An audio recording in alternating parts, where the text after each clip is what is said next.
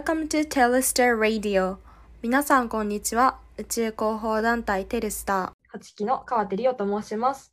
この番組はテルスターを応援してくださっている皆様に向けて、様々な形で宇宙に携わっているゲストの方々をお招きして、そのゲストの方々がどんな人生を歩んで、今こうして宇宙と関わっているのかに迫っていく番組でございます。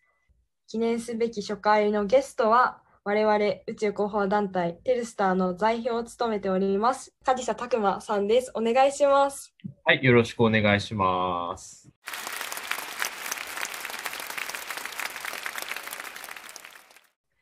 では早速なんですけど最初のコーナーっていうことで宇はい宙の宙に言葉のことを書いて空ごとっていうコーナーなんですけど、はいまあ、宇宙に関する直近のイベントとかニュースだったりについてお話ししていこうっていうコーナーでございます。はいはい。で、まあ、今日は初回なので初回なのでっていうとあれですけど我々宇宙広報団体テルスターが新刊の現在季節ということではい新刊の状況について代表の方から少々お話をしてもらえればなと思います。お願いします。はい、わかりました。えーっと、新刊の状況ですけど、あの、まあ、我々、えっと、4月から、まあ、3回くらい、えっと、新メンバー説明会っていうのをやって、まあ、たくさんの方に、本当にたくさんの方に来ていただきました。で、そして、えーっと、今ですね、まあ、これ言っちゃっていいのかわかんないんですが、まあ、言っちゃっていいか。えっと、はい。まあ10人ちょっとかな？10人ちょっとの方にもう、あの、入会していただきまして、まあ、そのくらい入ってくれれば、もう本当に御の字かなと、あの、いう感じでございます。はい。よかったなって感じです。いや、10人、結構、4月、まあ、もう終わっちゃいましたけど、1ヶ月で10人って結構な数じゃないですか。そうだね。うん、本当にありがたいことで、あの、やっぱ毎回ね、あの、緊張するんですよ、新刊って。春が本当来るかなっていうのが一番ね、心配なんだけど。ちなみに男女比はどんな感じなんですか？えっと、男女比はね、えっと、女性がちょっと多いくらいかな。うーん。うんあ、でも男性もいらっしゃる感じで。そうそうそう、男性もやっぱりいらっしゃるんだけど、やっぱテルスターは、こう、宇宙系の団体では、やっぱ女性のね、比率が高いのが特徴かなとは思いますよね。学部もあれですか？皆さん理系ですか？それとも文系の方も今年も入られましたか？あ、文系の方はね、何人か入られましたよ。じゃあまた個性豊かな新入生が入ってこられたということで。いや、楽しみですね。新メンバー研修とかでお会いするのが。あ、本当ね、楽しみですね。逆に言えば、我々がね、期待を裏切らないように、あの、しないといけないので、ちょっと緊張しますけど、まあ、頑張ろうかなと思ってます。はい、ありがとうございます。はい。では次のメインのコーナーに行きたいと思います。はいコーナー名としては空人です。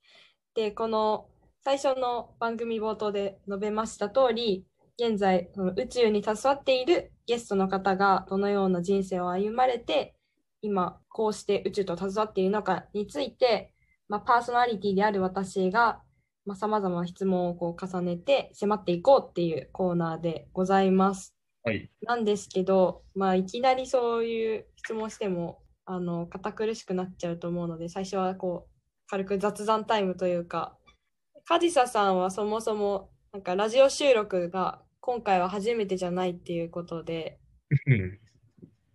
私それを聞いてすごく驚いたんですけどそうですね。私実は初めてじゃないんですね。あの、まあ何回かっていうか、2回くらい、あの、本当の、本当のっていうか、ラジオ局で収録に行かせていただいたことがあって、はい。その時はアニメについて語ってましたけどね。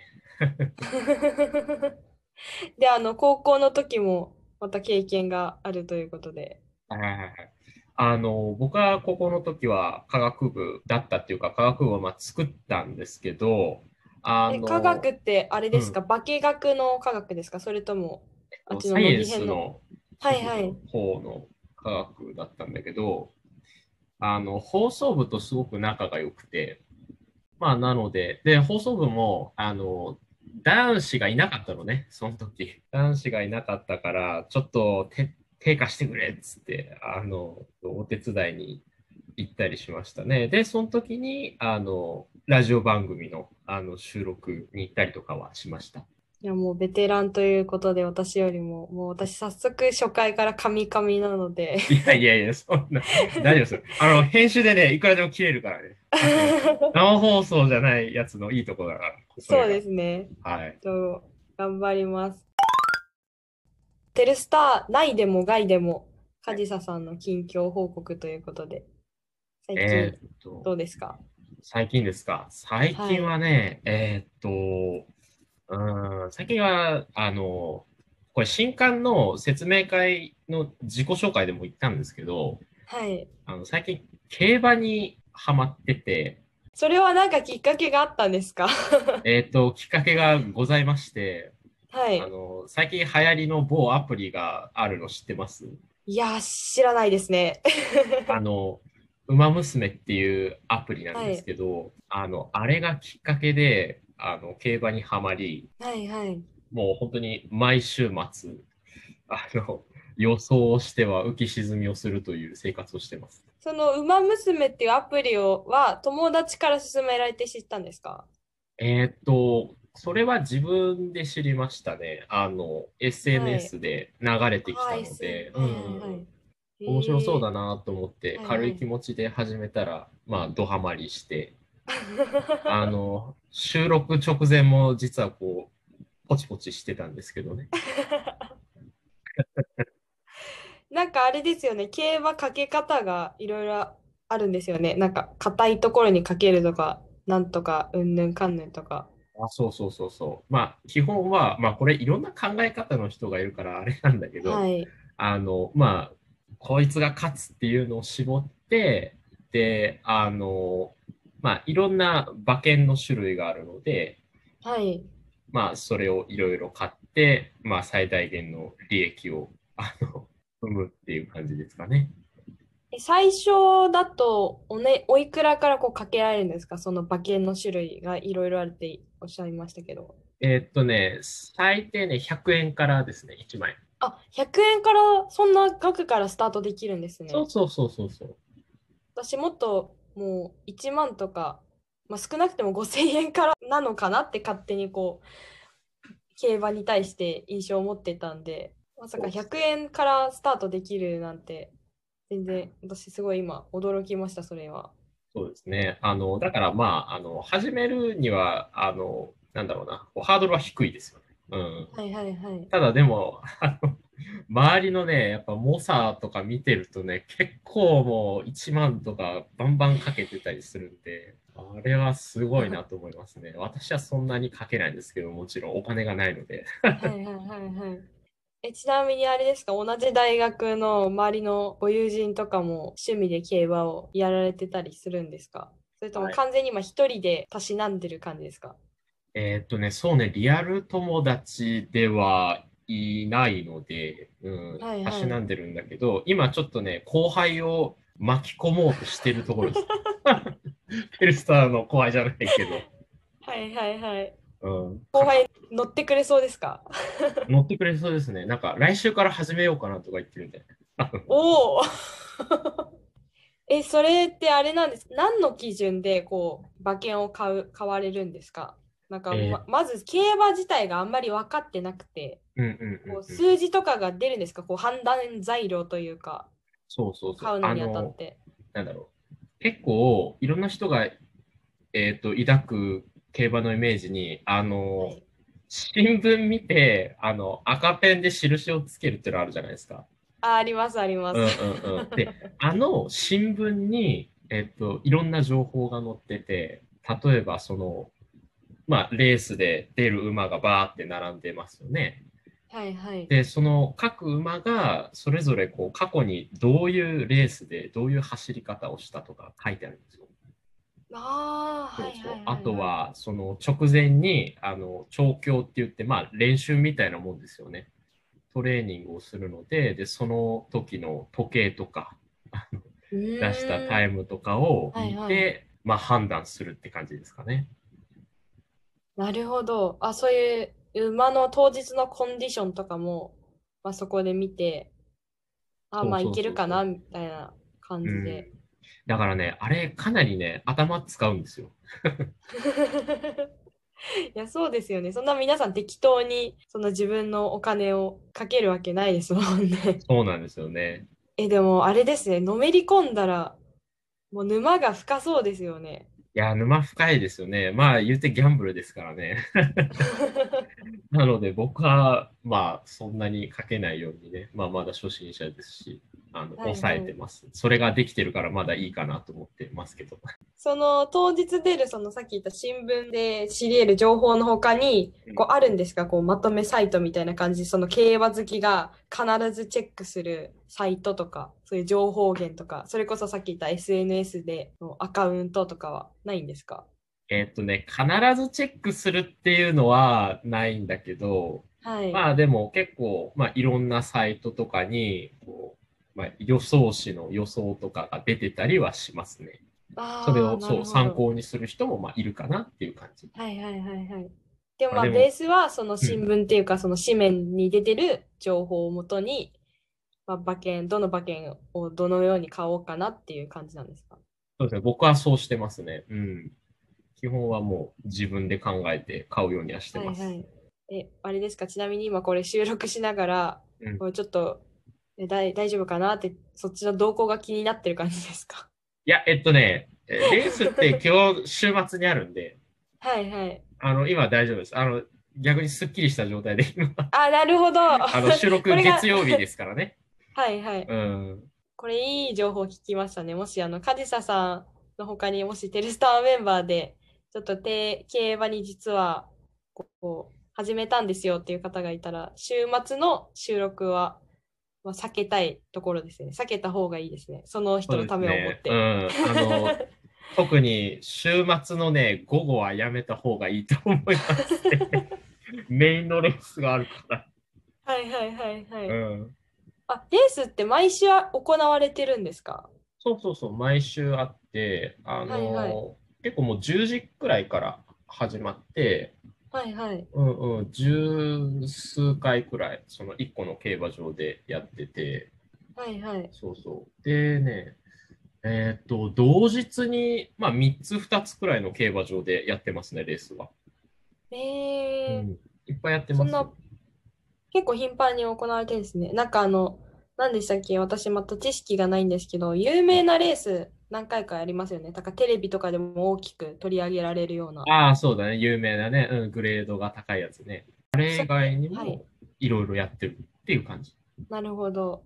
まあでも私はちょっと、競馬とかそのギャンブルは、ハマったら抜け出せなさそうなその怖さがあるんで、はい。しばらくは多分やらないかなっていう感じなんですけど。そうですね、その自制ができてるのは非常にいいと思います。はい、自分のね、特性を理解して。こんな感じですかね、雑談。ちょっと長くなっちゃいま、したけど。だいぶ長くなりましたね。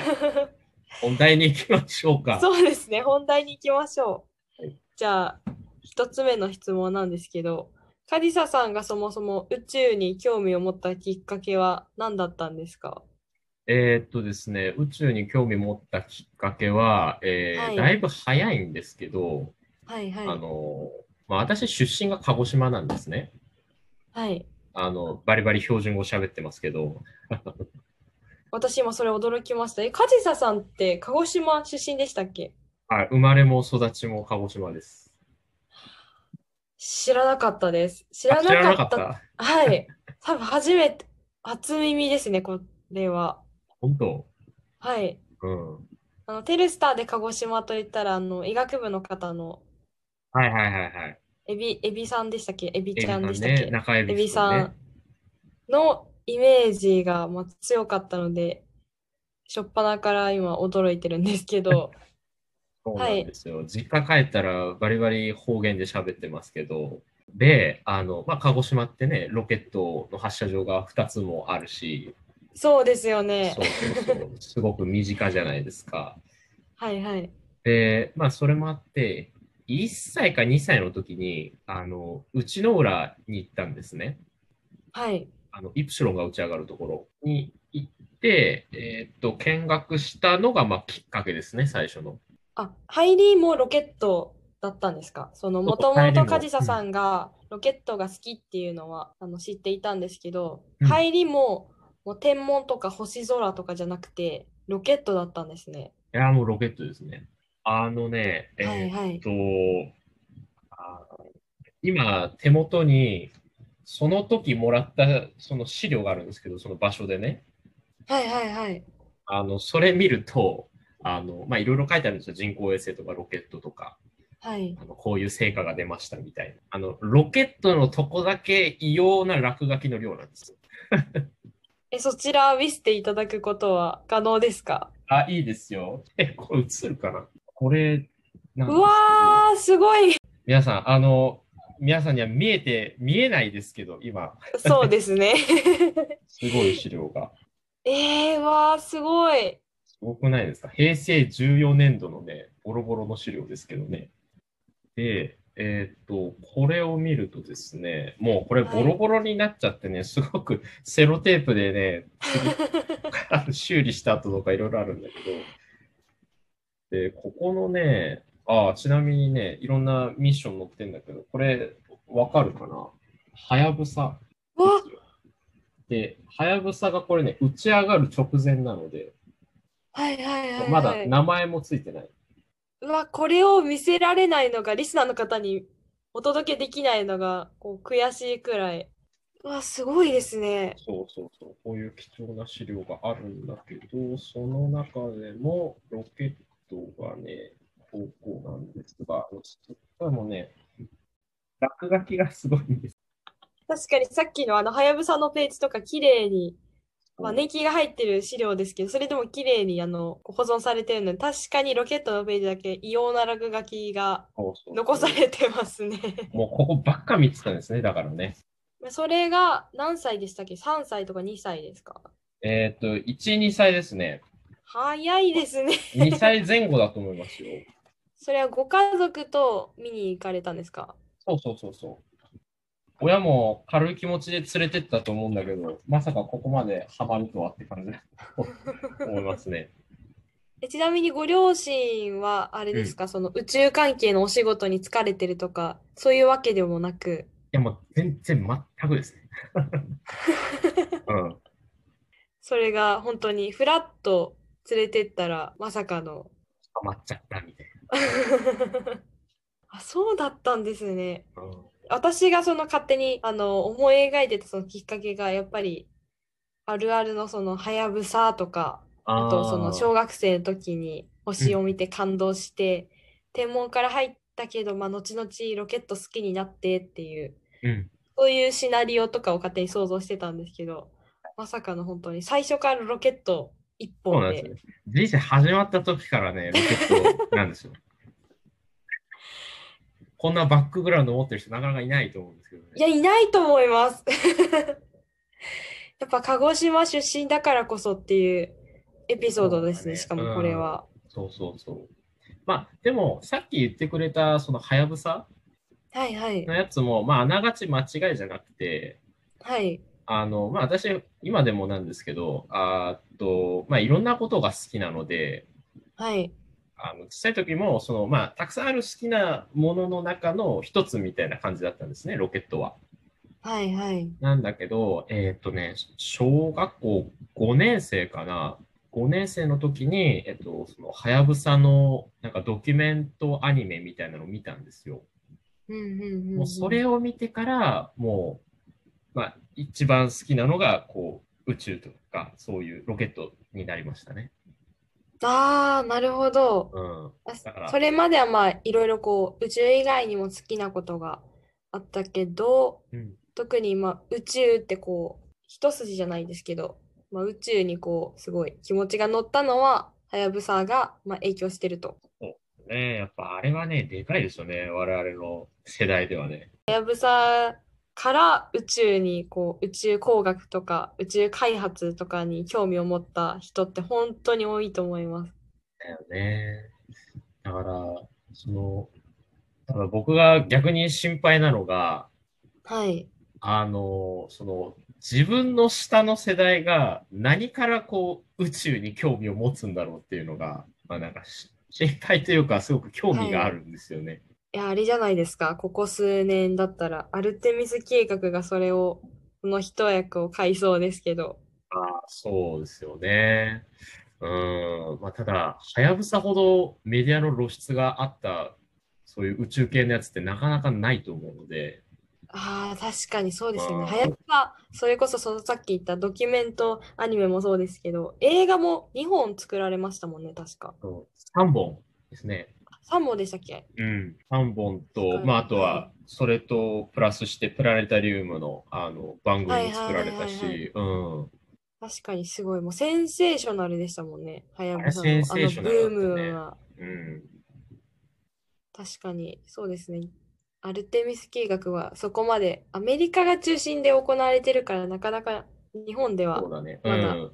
取り上げられてないのが現状ですけど、多分これであれですよね。実際に日本人宇宙飛行士が初の月面でこう歩くとかなったら、またこうメディアの露出がすごい増えそうですけど。いや、もうわーってくるでしょうね。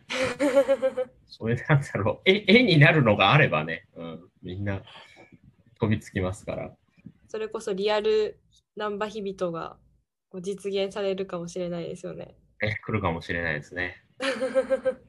で、そうですね、さっきあの質問したそのきっかけ、じゃあロケットから入って、じゃあもうその後、それではやぶさを経て、カジサさんの人生はどのように変化した、変化したかっていうと、あれなんですけど、そこからその、それをきっかけに宇宙系イベントとか、そのテルスターに入る以前の、そのカジサさんが宇宙に対してどういうふうに携わっていたいたのかっていうのが聞きたいんですけど。うん。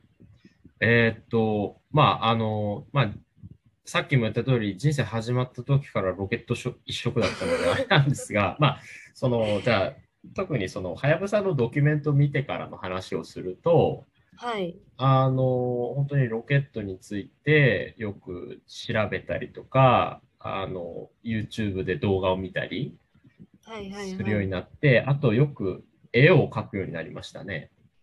絵ですか？うん。それはあれですか？なんかこう資料とかを見てそれを模写するみたいな感じで。そうですね。あの、なんか風景画っぽいやつっていうよりかは、本当にあの設計図みたいなさ。あ、そういう感じですか？そうそうそう。はいはいはいはい。なんか図鑑とかであるじゃないですか。こう、ありますあがります。外見が半分で内部構造が半分みたいな。はいはいはいああはい。いうね、絵をめっちゃ描くようになりましたね。ええ それ今そちらに手元にあったりしますか？その一部。えーっとね、手元にですか、ちょっと画面の共有をしますが、はい。こういう、おー。ね、本当に、これあれですか？一番左のこの人はこのくらいの人だとこのくらいの大きさだよっていう比較対象で書いたんですか？そうそうそうです、そうです。あのねまたまた、あの、リスナーの皆さんにわけがわからない と思うんですが、今、あの、僕が描いた、こう、ロケットがね、バーっとこう、並んでる絵を見てもらってますが、ね、しかもすごい細かなところまで書いてあって。そうですね。これは初期のロケットをいろいろね、書いてますけどね。観測ロケットとかですね、これね。うわー、すごい。で、一番右端が、こう、イプシロンね。はいはいはいはい。いや、ロゴまでもすごいいや、こ作りこね、込んで。はい。ここ超大変でしたよ。うわー、すごいですね。これ、あの、リスナーの皆様にお伝えすると、あの、JAXA のロゴとかはもちろんなんですけど、この経済産業省とかのロゴの下にある、この英語の表記まで全部その、うにゃうにゃってごまかすんじゃなくて、本当に一文字一文字ちゃんと書いてあって、ここれ。れちなみに制作時間どのくらいかかったとかって覚えてますか？どのくらいかかったから、ちょっとね、そこまで覚えてないけど、な、えーっとね、この絵全部で2、3週間ですかね。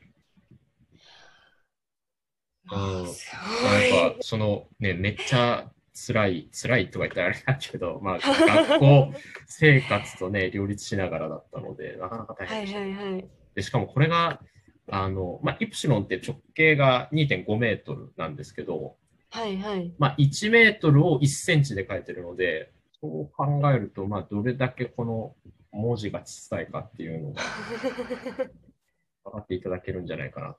これ、あれですね。なんか私だけ見るのもったいないんで、後で、テルスターラジオの SNS アカウントを何かしら作って、そこでゲストの皆様からこうやって共有していただいた画像とかをシェアできたらいいですね。そうですねシェアしたいですね、これ。あ 私の公式のアカウントでもいいから、まあ、ポンと。いや、これは見せた、お見せしたいですね。さっきのあの、えっと、あのガイドブックみたいなのはちょっと多少カジサさんのその個人情報っていうかこの落書き、まあ、あのカジサさんが良ければあれなんですけど。そうですね。で、あとは、これかな？ちょっとしわしわだけど。あの、種子島で、まあ、初期に打ち上げられてた、あの、はいはいまあ、はい。N1 とかね、H1 とかそういうやつですね、これはね。これもなかなか大変でしたが。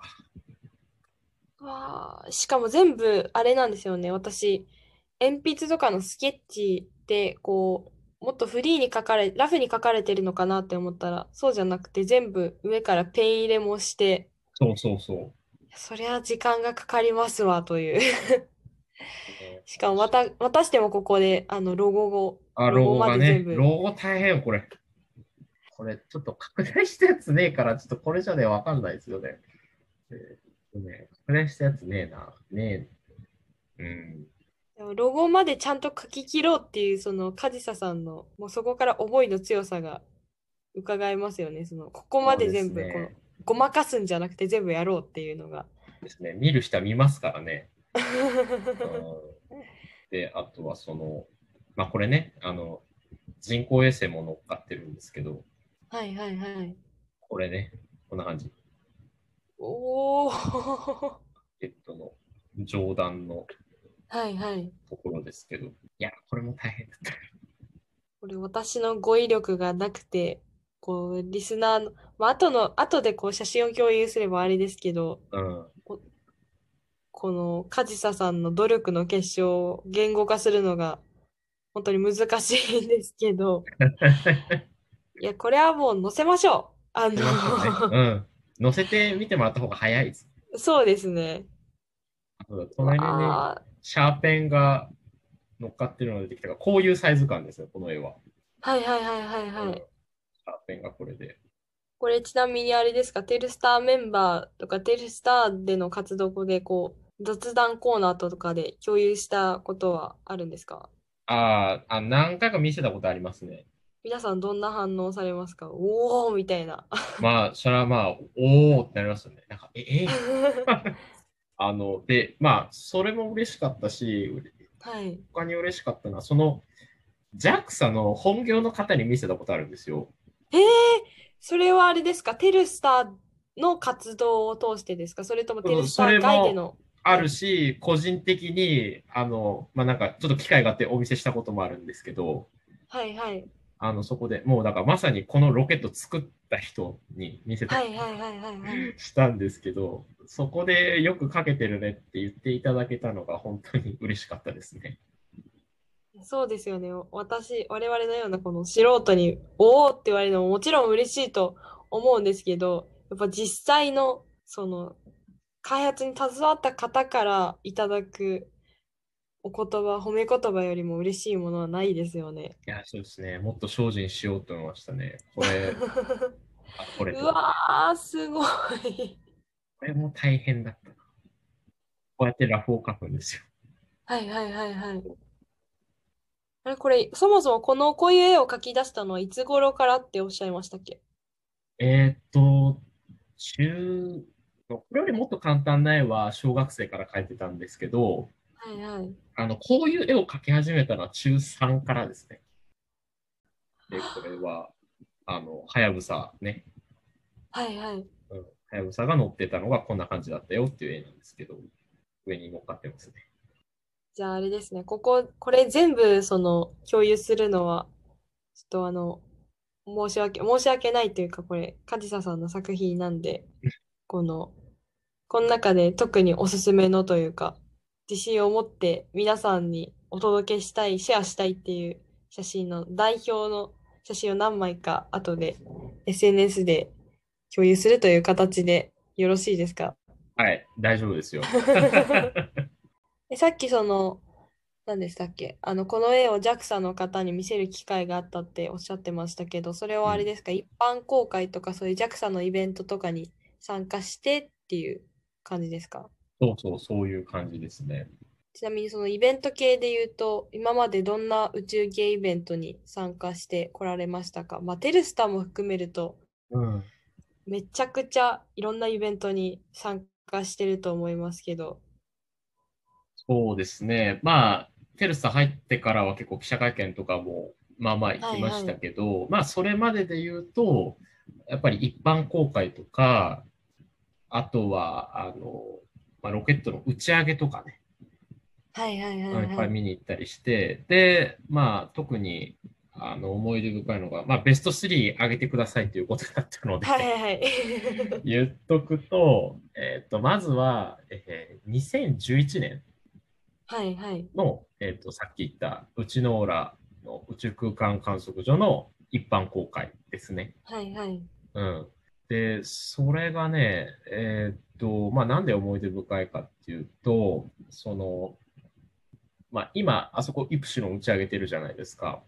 はい。ただ、イプシロンの前に、まあ、もちろん打ち上げてたロケットがあって、あの、ミュー5っていうんですけどね。はいはいはい。で、まだあの打ち上げ設備がそのミュー5用の設備だったんですよ、その時が。そうだったんですね。はいはい。もうそれ、その時が最後だったんですよ。もう回収が始まっちゃうから、その後は。で、それをね、今考えるとすごいなと思うんだけど、本物の機械使って、なんかポチって押してこう動かせたんですね、設備を。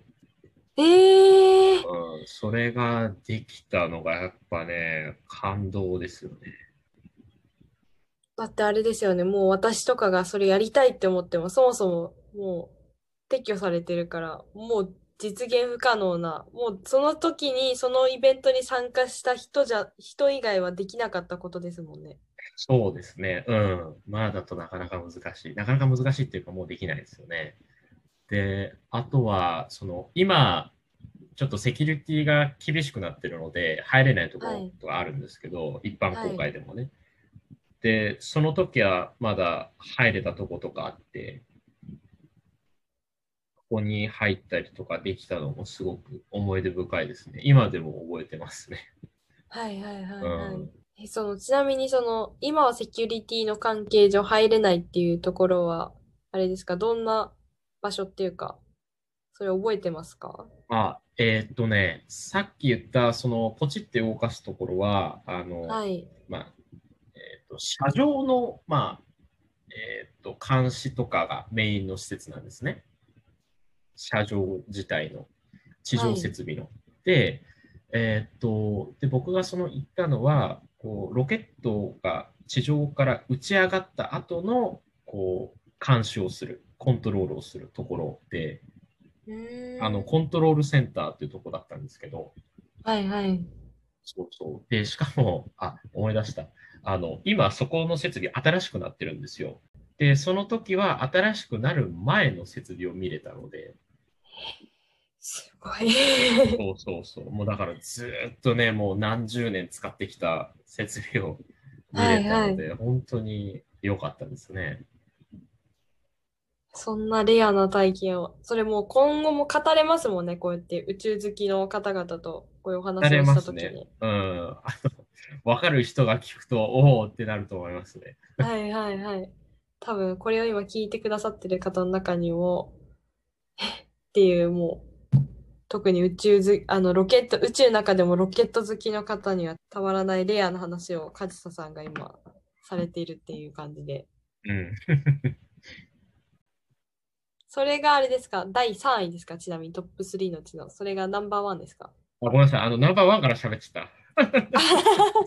ああ、ちょっとね、ダメですね。慣れてないとやっぱ、ナンバーワンから喋るかって感じで。でもどうしてもやっぱり、それを一番話したいですもんね。そうですね。気持ちが先行しちゃいましたね。はいでつちなみにあと、ナンバー2とナンバー3は、ちゃちゃっと、何ですか、まあ、ちゃちゃっとじゃなくても全然大丈夫ですけど。あ、えっとね、ナンバー2が、えっと、H2A ロケットの、えー、40号機はいはいはい。見に行った時ですね。えっと、それも、あれですか、うちの裏に見に行かれたんですか、えっと、H2A なので種子島に行きました。はいはいはいはい。うんで、うちの裏の打ち上げは、それまで、まあ、現地で見たことあったんだけど、あの、H2A で種子島で見たのが初めてで、その時が。はいはいはい。で、しかも、その、個人的に行ったんじゃなくて、なんか、まあ、私その時高校生だったんですけどね、はい。あの、まあ、鹿児島県内の高校生向けに、あの、なんかツアーみたいなのを組んでくれて、JAXA と鹿児島県かな。はいはいはい。がで、それに応募していったので、あの、本当にこう、ギリギリで見ましたね。こう、3キロ圏内のギリギリで。えー、そうそうそう。すごい。そうまあ、一般の人は入れないところでね。はいはいはいはい見。たし、あとは、えーっと、あの、し大型組み立て棟ってあるじゃないですか。はいはいはいはい。ああそこの中も入りましたし、なんて充実したツアーを。いやー、ちょっとね、なかなかね、できないですよね。なんか管制室の中とかね、はいはい。うん、入って。あその時はね、いや、もう今死んでもいいなと思いましたけどね。え、あれですか？もう超少人数制のツアーだったんですか？それは。結構ね、40、えーっと、30人くらいいたかな？まあまあ、でもいらっしゃったんですね。30人弱、20人、そのくらい。まあおそらくその時に梶佐さんと共に参加していた方々も多分今こう、こうやっていろんなところで自慢されてると思いますね。そうですね、あれはなかなかできないですね。うん、一生残ると思います。それが第2位ですかちなみに。はい、第2位です。第3位は何ですか？えー第3位はですね、あのこれもツアーになるんですけど、はいはい。あの、その、内之浦がある肝付町ってところがあるんですけど、はい。あの、そこの、なんか学生向けのツアーがあって、それに参加したことですね。で、それは、あの、テルスターに入った後です。はいはいはいはい。で、なんかテルスター向けに案内が来たツアーだったので、えー、これはテルスターに入ってないと、まあ、できなかったなっていう感じですね。それはあれですか、テルスターにこう、あの、どういうつながりでそれに参加したですか？えーっと、なんかそのツアー自体が学生、その宇宙に関心がある学生向けのツアーだったんですよね。はいはい。だから多分まあ、テルスターに白羽の矢が立って、えーっと、まあ、こう、行けませんか？みたいな、あの、案内が来たんだと思います。ちなみにそれは梶佐さんお一人でさんこう代表して参加されたんですか？いや、結構他のメンバーも行きましたよ、何人か。はいはいはいはい。あの、今、副代表してるね、あの、西野さんとかね、まゆさんとか、はいはいはいはい。うん、も行きましたし、まあ、一個上の先輩とかも行きましたね。それはあれですか、テルスターのホームページをチェックしていただくと、その記事とかが載ってますかね？えーっと、それがですね、あの、申し訳ない。特に記事にはしていないテルスターの活動だったんですか？そうですね。じゃあまあこれは後々あれですね、西野さんがゲストにいらっしゃった時にの話の種として、そこで詳しく聞こうかなと思います。その、そちらのあれについて、イベントについては。はい、ぜひ聞いてください。もう現時点で、あの、カジサさんはすごいもう、と、特に第1位のエピソード、第2位のエピソードがもうあまりにも強すぎたので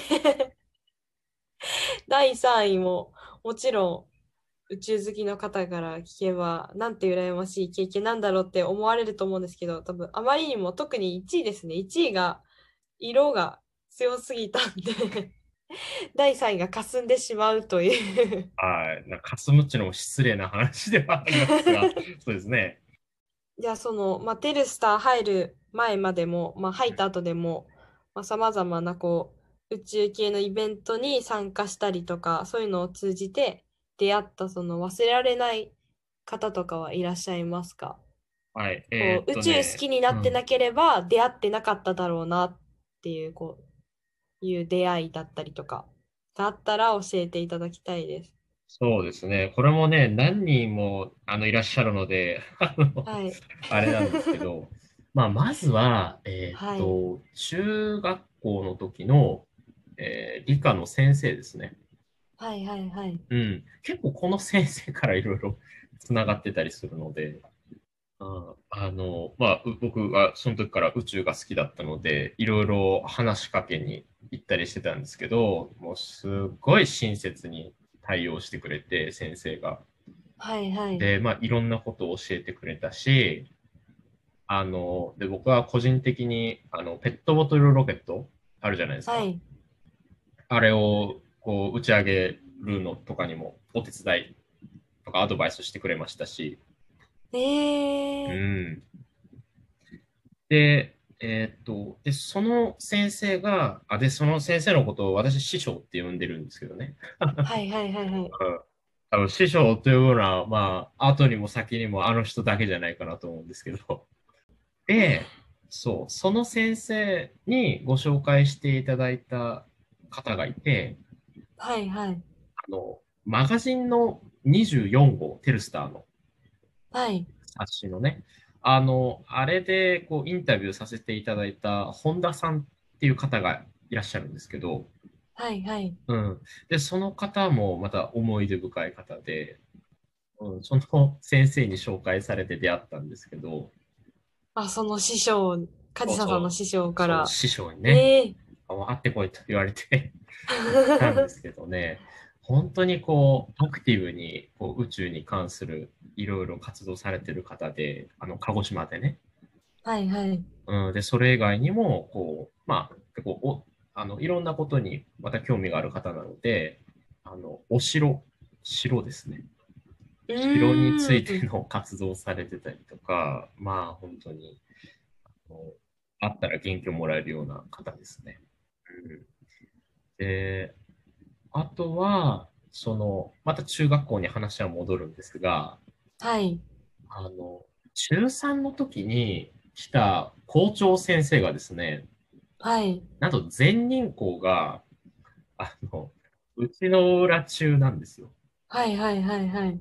なので、まあ、その、JAXA で、面白いのが、あの、JAXA のその、内之浦の宇宙空間観測所の所長さんとお知り合いだったんですね。だから、ああ、はいはい。そう、それつながりで、こう、所長さんとお話ししたりとかええー、すごい。できたので、はうん、まあ本当にこれも、ね、なんだろう、運命ってあるんだなって思ったりしましたけど、い。はいはいはい。で、なかなかないじゃないですか。ないですよ。で宇宙好きのね、中学生がいる中学校に、うちの裏中から校長先生が来るなんてね。それもあれだったんですか？その、そのこ、その校長先生が、要はでも、梶佐さんが宇宙が好きだっていうのを知ってるから、こう、つなげてくださったわけじゃないですか。はい。それもあれですか？その師匠という、あの、梶佐さんが慕ってる理科の先生が、こう、校長先生のにも、こう、情報を、こういう、こういう子がいるんですよって言ってくださってたからっていうことですか？えっと、それはね、えっと、あの、自分から校長先生のところには行きました。え、どう、え、どういう感じですか？いや、そん先生、うちの裏から来たんですよね、つって。ああ、はいはいはいはい、はい。そうそう、僕好きなんですよ、つって。うん自分から行きましたね、それは。やっぱり、まあ、ある意味チャンスじゃないですか。いろんなことをそうですよね。知れる。はいやっぱそれは逃したくないなと思ったので、自分から行きましたね。へえ。やっぱ自分からアクションを起こすこと大切ですね。まあ、大切ですね。待つのも大事だけど、うんはい。やっぱりその、運に任せる部分と自分でアクションを起こす部分っていうのの、なんていうのかな、その見極めは大事だと思いますね。はいはいはいはいはい。チャンスを逃さないっていうのかな。やっぱあと自分がその好きなことを発信していくのって本当に大切ですね。うんそれが思わぬとこ。大ろで出会った人がつないでくださったりとか。そうそうそう。へえ。他にありますか？こう自分が宇宙が好きだってこう言ってたことがきっかけでこう出会う、出会ったその方とか。えーっと、あとはね、そのさっきの肝付町のモニターツアーでお会いした方なんですけど、あの、京都大学はいはいの、はい。あの、大学院生の方なんですけど、はい。そうそう。で、その方と知り合って、まあ、その方自体もすごく 面白い人で僕は好きなんですけど、はい。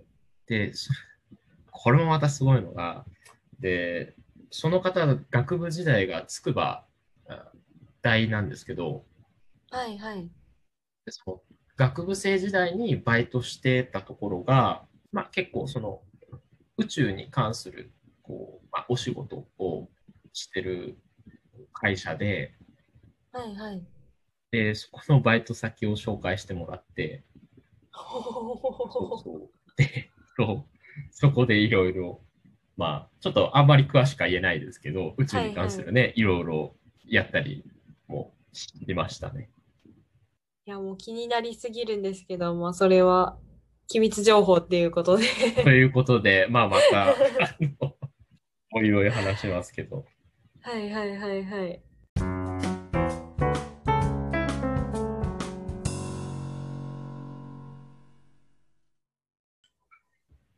ゃあまあテレスター入る前からさまざまなそういう人との出会いとかもあって宇宙系のイベントも参加して、まあ、自分からアクションを起こして宇宙にこうアプローチしてきた梶佐さんがまあテルスター、まあ、様々な学生団体、その宇宙系を歌ってる学生団体って今日本にたくさんあると思うんですけど、その中でテルスターを選んだきっかけは何だったんですか？えーっとね、あの、まあ、まずテルスター知ったきっかけがツイッターで、はい。うん、高校生の時から存在は知ってはいましたね。で、えーっと、入ろうと思ったきっかけは、まあ、また自分のね、話遡りますけど、中高生の時から自分が、あの、学校で個人的に宇宙広報的なことしてたんですよ。個人的にですか？そうそうそう。っていうのも、あの、はい鹿児島の学校だと、あの、何十キロ離れたとこからでもロケットが見えるんですよ。はいはいはい。そうそうあの、煙がね、見えるので、あの、まあ、せっかく見えるんだからみんなにも見てもらいたいなと思って、あの、打ち上げの前とかね、あの、校内中にね、学校中にね、ポスターを貼りまくるんですよ。えー。自分が作ったね、もちろん許可取ってですよ。はいはいはいはい。うん、何時何分に打ち上がりますよと。あ、皆さん空を見上げましょうみたいな感じそうですか？そうそう。お前ら見ろっつって、えー はいはいはいっ。ていうのをやってて、で、まあ、その時から、その、ロケットを、それまではロケット作りたいだったんですけど、こうどっちかっていうと、そういうのがあるっていうのを広めたいっていうのに、こう、だんだんこう、やりたいことがシフトしていったので、はいはいはいはい。うん。なので、もう、それが、まあ、大学生に、でできるところはどこかなって考えたときに、まあ、もうテルスターしかないなと思って、うん、入りましたね。へー。もうだから、それ以外の選択肢はなかったですね。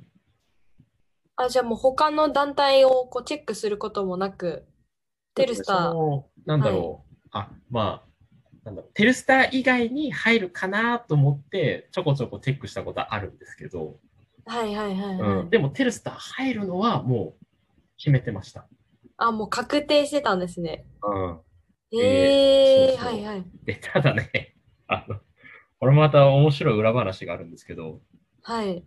まあ、とはいえ、どんな団体かなっつって、あの、説明会には参加するじゃないですか。はいはい。うん。なんですけど、僕、説明会に実は参加してなくて。そんだけもう入ろうって決めてたのに。そうそうそう。で、なんでかっていうと、私ね、あの、大学入って2週間で、あの、入院したんですよ。それは、それはそれはってなるじゃないですか。なんでかっつったら、肺に穴が開いたのね。突然ですか？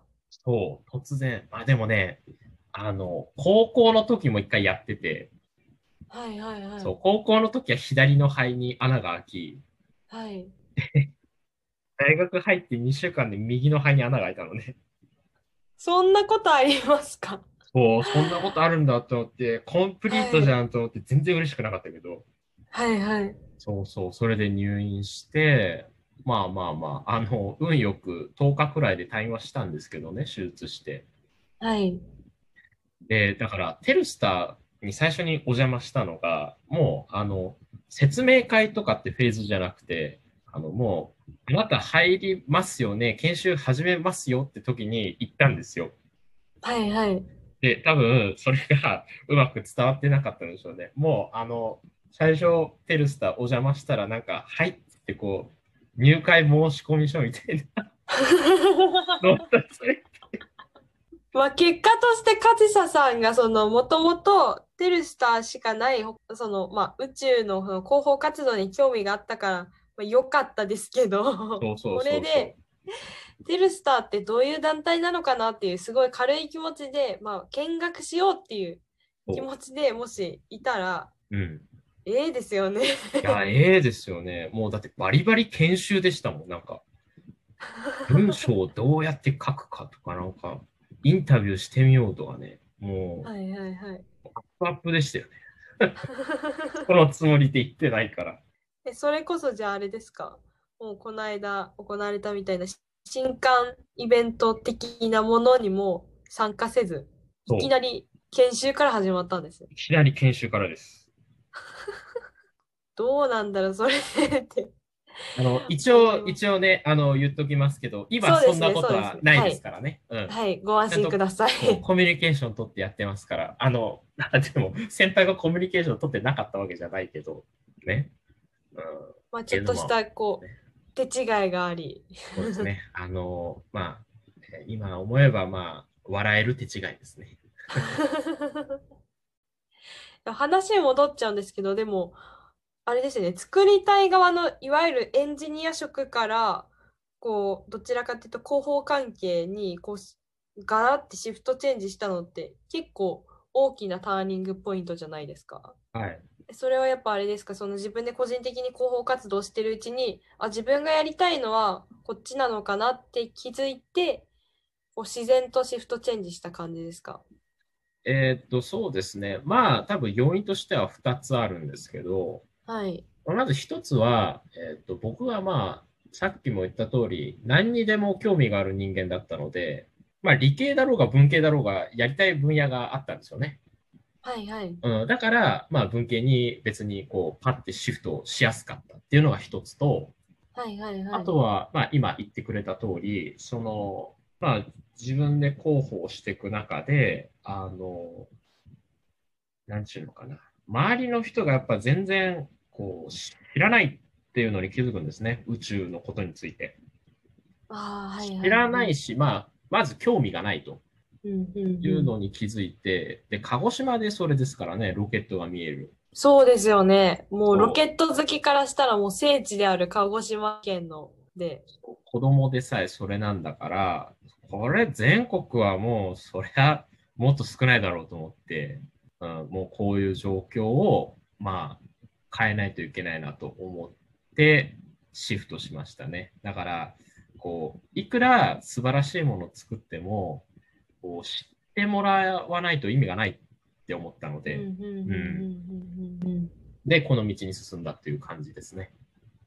なるほど。うんで、それでまあ、入ってから、今までテルスターで、まあ今、代表として活動されてますけど、はい。自身が行ってきたそのプロジェクトだったりとか、まあ、どんなことやってきたのかっていうことについてお聞きしたいなって思うんですけど、はいまあ。もしかしたらこれ今聞いてる方々の中高生の中には大学生になったらテルスター入ってみたいなって思ってる人は特に気になるところだと思うんでテルスターってどんなことやってるんだろうっていう。えーっとですね、まあ、まず私がやってきたのは、まあ、各種こう記者会見の参加ですね。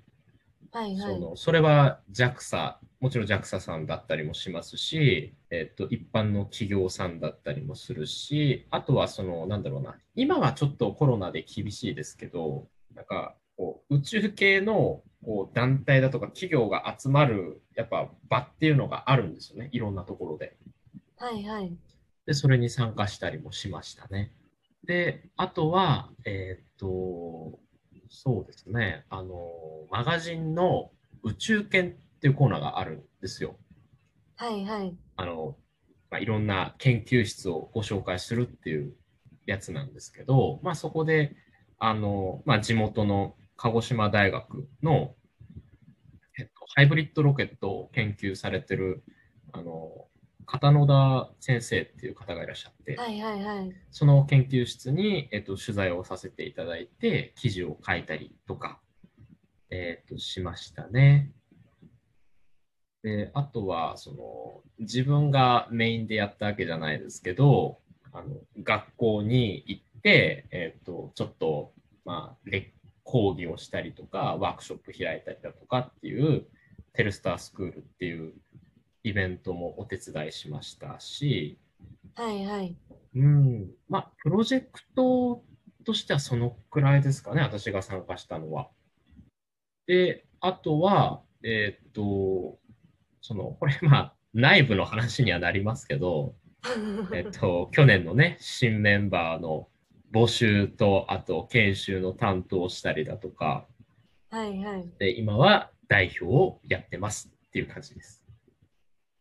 すあれですね。なんか多分ですけど、中高生のテルスターを多分知るきっかけが、あ、でも SNS が一番多いんですかね。今回あれですか、その入ってきた新メンバーの方々に、どうやって、その何をきっかけにテルスターを知ったのかっていう質問とかは、新刊の時にされたりしたんですか？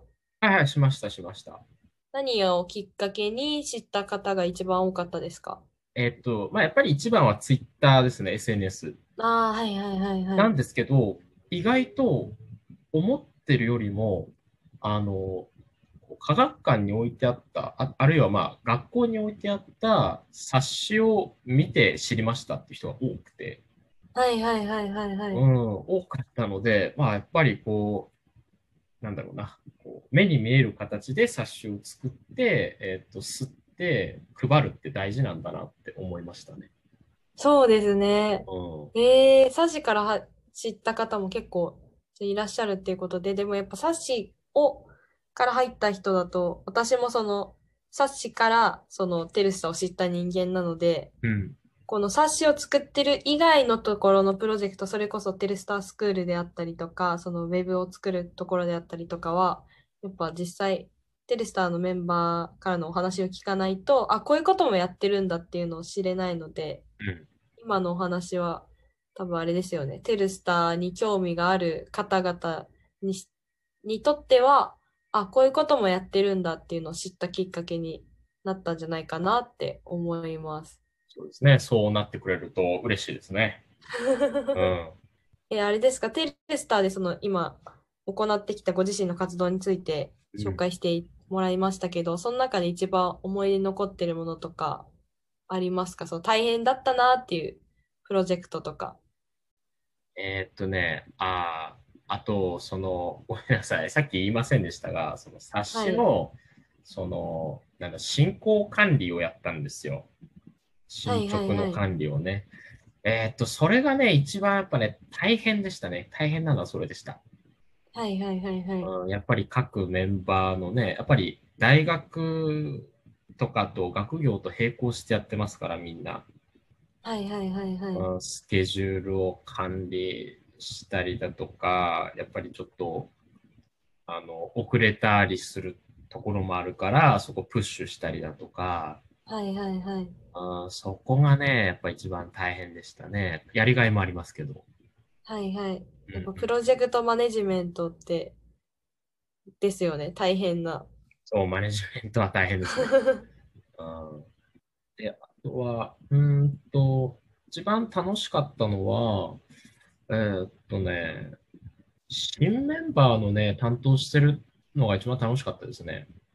お、それは昨年、カジサさんのその新メンバー研修を受けた私としては嬉しいですね。なんか、私たちの出来が悪くて、先輩のお荷物になってたらどうし、どうしようってこう、ちょっと若干不安も持ちつつあの研修を受けてたんで。やっぱりその、あのね、なんだろうな。やっぱりその、入ってきてくれたにせよ、やっぱりある程度のね、あの、最初から心を開いて入ってくる人ってなかなかいないじゃないですか。しかもコロナで完全オンラインでしたもんね。そう。もうだから、もう誰も経験したことがないようなはい。状況での研修と募集でしたけど、まあやっぱその中でも試行錯誤してやって、まあ、うまくいったらそれは嬉しいし、あとはその、僕がね、一番こう研修の時に心がけてたのって、あの、まあ、今だから言いますけど、まあ、別にばらしてもいいんだけどね。あのね、誰一人ね、あの、なんだろうな。まあ、ぬ、こう、フェードアウトする子を作らないっていうのをね、はいはいはいはい。目標にしてたんですよね。うんいわゆるこう幽霊部員じゃないですけど、途中で抜けちゃうっていう。はい。やっぱりサークルってそういうのつきものじゃないですか。そうですね。他のいろんなね、サークルとか見てたので、はい。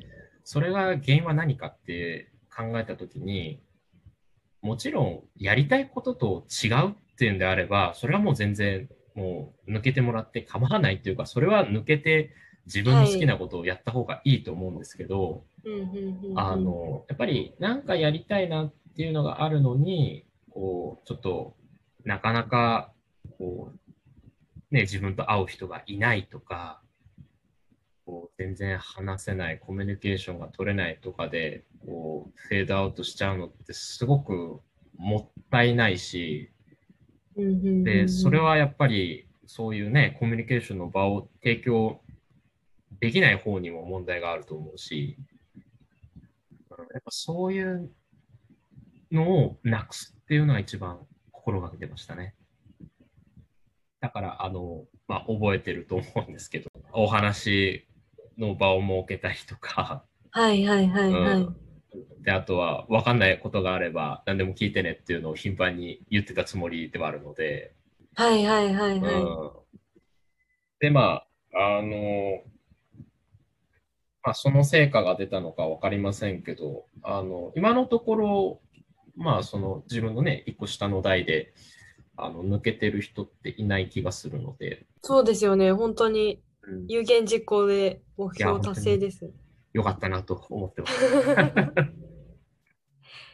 特にインカレ、インカレっていうかその、インカレだとそれが強いですよね。その、フェードアウトじゃないですけど。うん、そうだよね。やっぱ、あの、学内で会うってことがないですからね。はいはい。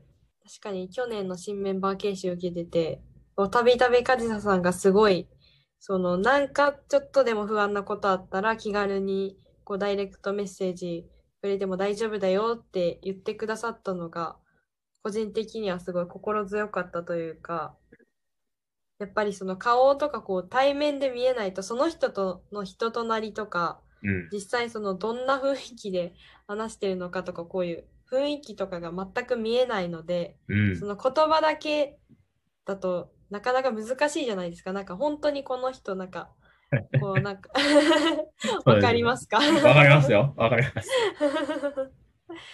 でもそれのそんな難しい中でもカジサさんは特にすごい私たちに私たちなんかこう教えてもらう身なのになんかそれ対等にすごい接してくださったりとかしてうん。あと困ったら本当にいつでも頼っていいよっていう言葉を本当に頻繁にかけてくださったのでうん。対面ではでの活動は叶わなかったですけどでもオンラインの中でもすごい楽しんでテルスターの活動ができましたね新メンバー研修の時から。いやーもう本当に、もう最高のね、褒め言葉ですよね、それはね。うん。まあ、その、まあ、個人の考え、心情としてあるのが、なんだろうな。まあ、いろんな場で新人さんって言いますけど、まあ、できなくてなんぼだし、いろいろ聞いてなんぼだと思うので、で、やっぱ一番いけないのが、こう、なんだろうな、こう聞けない雰囲気っていうんですか？はい。うん、それができちゃうのが一番いけないなと思ったので、うん、やっぱりその、何でも聞いていいよっていう雰囲気だったりとか、はい。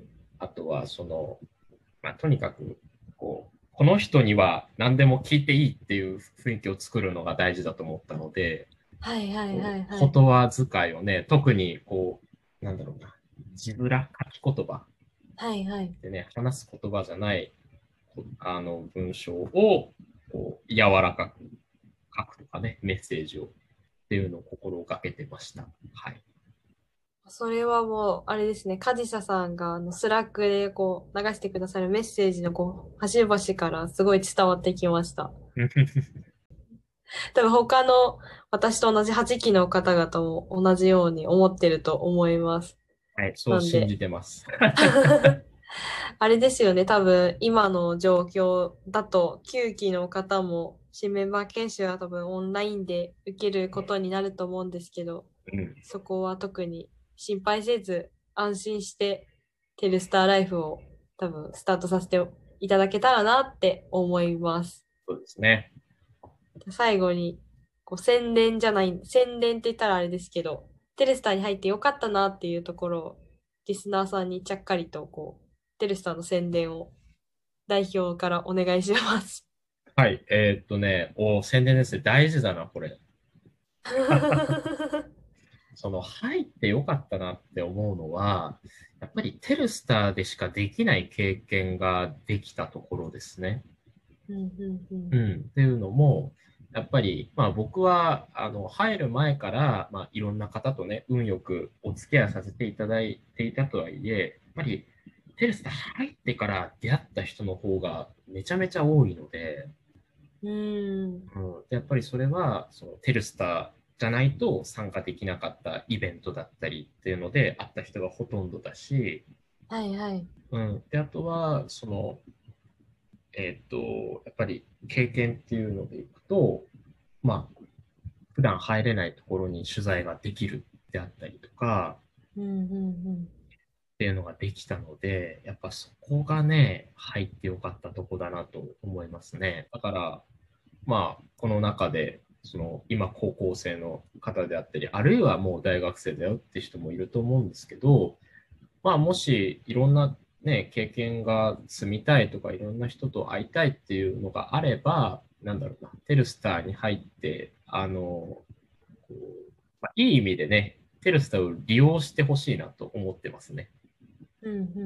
自分のスキルアップというかね、経験を積むために。ありがとうございます。うん。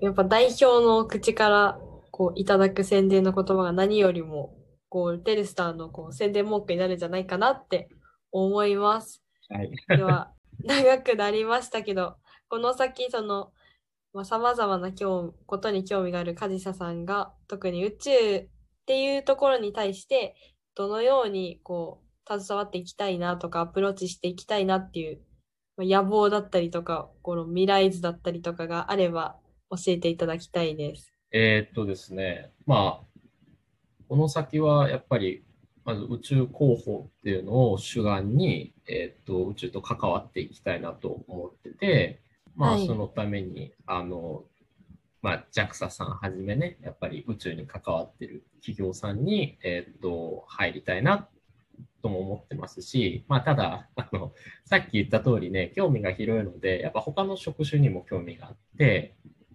はい。例えば、そのね、さっきの今趣味にしてる競馬関係だと、あの自分のね、高校の卒業生の方が、それに関わる仕事してらっしゃって、えー、そうなんですね。うん、お話すいっぱい聞いたんだけど、すっごく楽しそうで、そう、そっちに行ってもいいなと思ってますけど、でも、まあ、宇宙以外の仕事に就いたとしても、まあ、同時誌作ったりとかね、あの宇宙に関わることっていうのはできるので、まあ、何にせよこれからも宇宙を広める活動はしていきたいなと思ってます。ありがとうございます。はい。では、大変長くなっちゃったんですけど、いえいえいえ。以上でテルスターラジオ初回の収録終わりにさせていただきたいと思います。本日のゲストは宇宙広報団体代表、梶田拓馬さんでした。本日は大変ありがとうございました。はい、ありがとうございました。次回も聞いてください。